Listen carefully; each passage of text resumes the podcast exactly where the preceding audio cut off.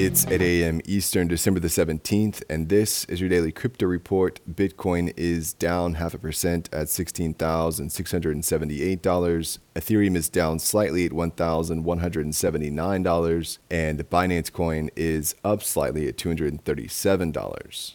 Well, the Solana based Raydium exchange has fallen victim to a seven figure exploit Raydium announced the issue via a tweet. The attacker scored around $2 million in funds. Raydium allows users to trade between different cryptos without the use of an intermediary. It's one of the best known platforms within Solana's DeFi ecosystem. The platform has around $45 million locked in trading pools. Well, Japan is moving to exempt token issuers from corporate tax on unrealized gains. The approved proposal will exempt crypto startups that issue their own tokens. The rule adjustment will come into effect starting April 1st. Up until now, token issuers have been subject to a tax rate of about 35% on unrealized gains from holding tokens. Cryptocurrency exchange Bitvavo says it's locked out of 280 million euros that are currently held at Digital Currency Group, accusing the firm of a liquidity problem and saying it had been using DCG to offer off chain staked services for clients. For their part, DCG says the issues are actually with their subsidiary Genesis Global Capital. Bitvavo says its services would not be interrupted and customers could continue to make withdrawals.